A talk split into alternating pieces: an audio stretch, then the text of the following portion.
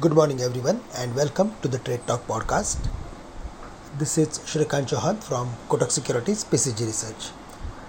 Singapore Nifty is down 70 points following a mixed sentiment from global equities. Inflation hasn't peaked, according to Fed officials, which locked US markets in negative territory. However, Hang Seng and China are trading with a positive trend.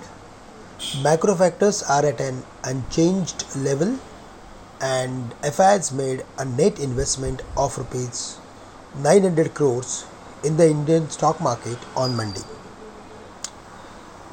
Against the backdrop of weak market conditions, our markets opened in the negative territory on Monday, but after an early losses, the Nifty bounced back sharply and during the day it has broken the previous all-time highest level which was around 18604 so by crossing the level of 18604 in just last 6 months the market has established a bullish higher top higher bottom series on monthly basis. If we consider the overall pattern of last one one and a half year then it was a corrective pattern and eventually the market has broken the upward barrier of the entire trading range which will help the market to move higher in the long run. In the short term we are of the view that valuations are at an expensive level which will keep the market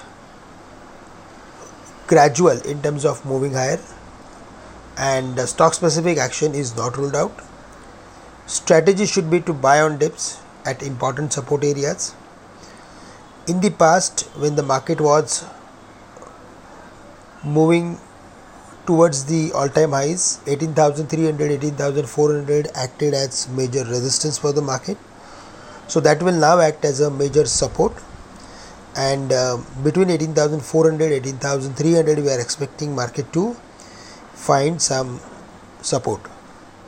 However as the markets have already reached to the 18600 levels we are of the view that buying is advisable only if there is any bullish reversal formation on intraday basis. That we are expecting between 18300 to 18400 levels Below 18,300 we are expecting furthermore weakness in the market.